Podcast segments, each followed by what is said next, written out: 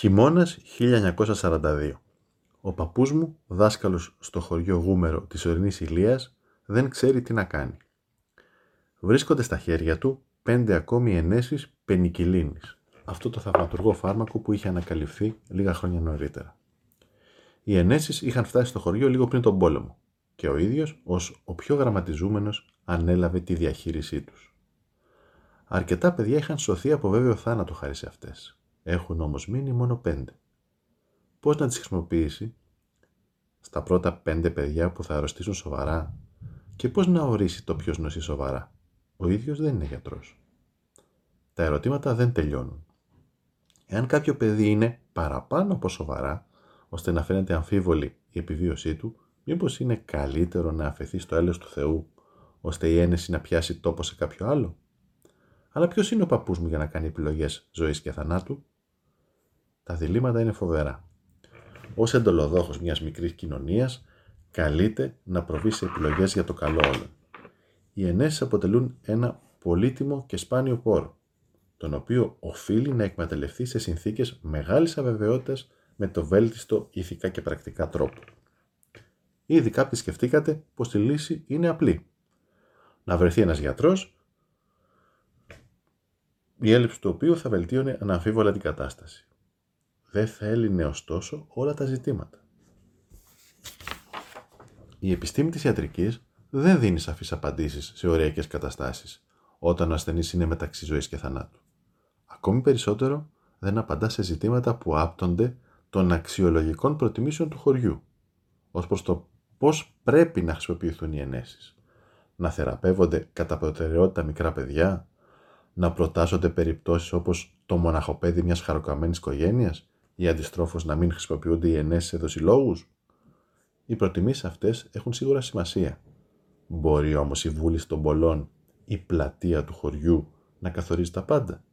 Μήπως ορισμένες επιλογές είναι προτιμότερο να γίνονται από ειδικούς ή από ανεξάρτητους κριτές; Οπότε ξαναγυρίζουμε στο γιατρό και το δάσκαλο. Η μικρή αυτή ιστορία συμπυκνώνει αρκετές από τις θεματικές που θα μας απασχολήσουν στη συνέχεια. Το πώς θα χρησιμοποιηθούν οι ενέσεις συνιστά μία δημόσια απόφαση.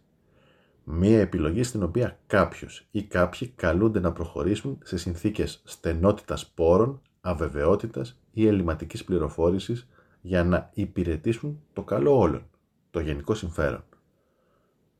Για την απόφαση αυτή, η βούληση των πολλών, ό,τι θα ορίζαμε ως δημοκρατική νομιμοποίηση, έχει σίγουρα σημασία.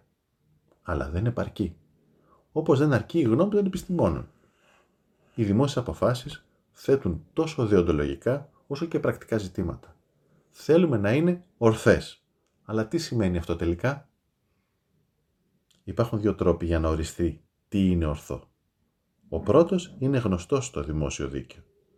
Οι δημόσιες αποφάσεις επιβάλλεται να είναι νόμιμες, να λαμβάνονται σε ένα σύστημα κράτους δικαίου από όργανα τα οποία λειτουργούν με δημοκρατικές διαδικασίες και σέβονται τους κανόνες.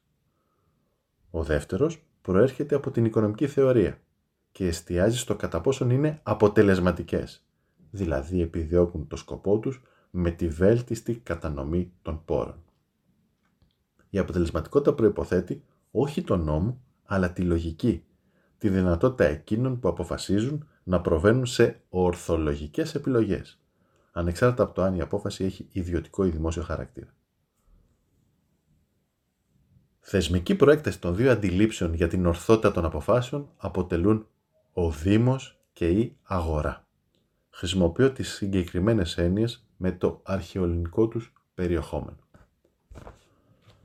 Ο Δήμος περιλαμβάνει τους δημόσιους, μη συνενετικούς θεσμούς.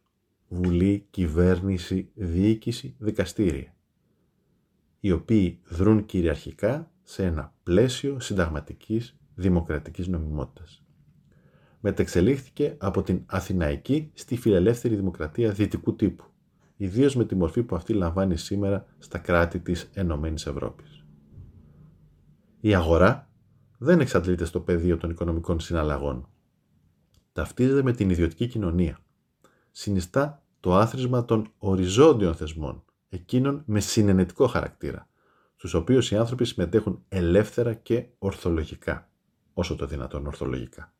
Το παζάρι και το πανηγύρι, ένας πολιτιστικός ή αθλητικός σύλλογος, μια θρησκευτική κοινότητα, ένας όμιλος πολιτικού προβληματισμού.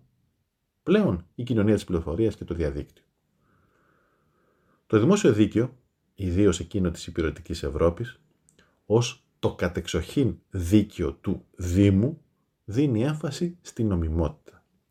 Η οικονομική θεωρία, ως η επιστήμη που είναι περισσότερο στραμμένη στην αγορά, αναδεικνύει τη σημασία των ελεύθερων ορθολογικών επιλογών και την αποτελεσματικότητα.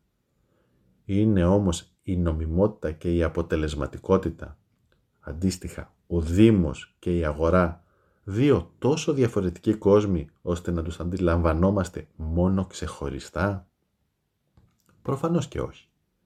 Για να λογίζεται ορθή, μία απόφαση πρέπει να είναι και νόμιμη και αποτελεσματική. Να ικανοποιεί και δεοντολογικούς και πρακτικούς στόχους. Δυστυχώς, το δημόσιο δίκαιο στην Ευρώπη ξέχασε στην πορεία την αυτονόητη αυτή αλήθεια. Αγνοήθηκε η αποτελεσματικότητα ως παράμετρος στην εξίσωση των δημοσίων αποφάσεων. Ο Δήμος αντιμετωπίζεται ως κάτι απόλυτα διακριτό και αξιακά σημαντικότερο από την αγορά, την οποία καλείται να θεραπεύει ή και να υποκαθιστά στο όνομα του γενικού συμφέροντος. Η αγοραφοβία του υπηρετικού δημοσίου δικαίου, η Ελλάδα συνιστά το πιο χαρακτηριστικό παράδειγμα, δεν δικαιολογείται. Ο Δήμος και οι μη συνενετικοί θεσμοί είναι προέκταση της ιδιωτικής κοινωνίας, της αγοράς. Αντίστοιχα, η νομιμότητα δεν είναι απρόσωπη ούτε βρίσκεται σε κενό. Προϋποθέτει την αποτελεσματική συμπεριφορά των προσώπων που δρούν στο όνομα του Δήμου. Εν τέλει, δεν πρέπει να ξεχνάμε πως όχι μόνο ο Δήμος, αλλά και η δημοκρατία είναι τέχνα, τέκνα της αρχαιοελληνικής αγοράς. Άρα και το δημόσιο δίκαιο δεν μπορεί να είναι το δίκαιο ενός Δήμου, ο οποίος υπάρχει έξω και μακριά από την αγορά. Αρκεί να περπατήσει κανείς στην αρχαία Αθήνα, για να διαπιστώσει ότι οι χώροι της ιδιωτικής κοινωνίας, η ποικίλη στοά, εκεί που οι άνθρωποι συναλλάσσονταν, φιλοσοφούσαν και ερωτεύονταν, συνυπήρχαν με τα κτίρια του βουλευτηρίου, του θόλου ή του νομισματοκοπείου, όπου λαμβάνονταν οι δημόσιες αποφάσεις και ασκούνταν οι κρατικές λειτουργίες. Ή αρκεί να διαβάσει την κλειό του Ηροδότου και τα λόγια του βασιλιά των Περσών Κύρου. Ποτέ δεν φοβήθηκα ανθρώπους που έχουν στη μέση της πόλης τους ένα ορισμένο μέρος όπου μαζεύονται και εξαπατούν ο ένας τον άλλον με όρκους. Αυτά τα λόγια ο Κύρος τα εξτόμησε εναντίον των Ελλήνων επειδή έχουν αγορές και εκεί αγοράζουν και πολλούν. Γιατί οι ίδιοι Πέρσες δεν χρησιμοποιούν καθόλου τις αγορές και ούτε υπάρχουν στα μέρη τους αγορές. Δεν είναι διόλου τυχαίο ότι ο Δήμος και η Δημοκρατία γεννήθηκαν εκεί που υπήρχε αγορά στην Ελλάδα και όχι στην Περσία. Ας μην διαπράττουμε λοιπόν το σφάλμα του κύρου αφορίζοντας την αγορά όταν καταπιανόμαστε με το Δήμο. Διότι τότε υποβαθμίζουμε και τη δημοκρατία, η οποία δεν γεννήθηκε κάπου αλλού, αλλά στο μέρος που οι άνθρωποι συλλεγόμενοι αλλήλους ομνίοντες εξαπατώσει.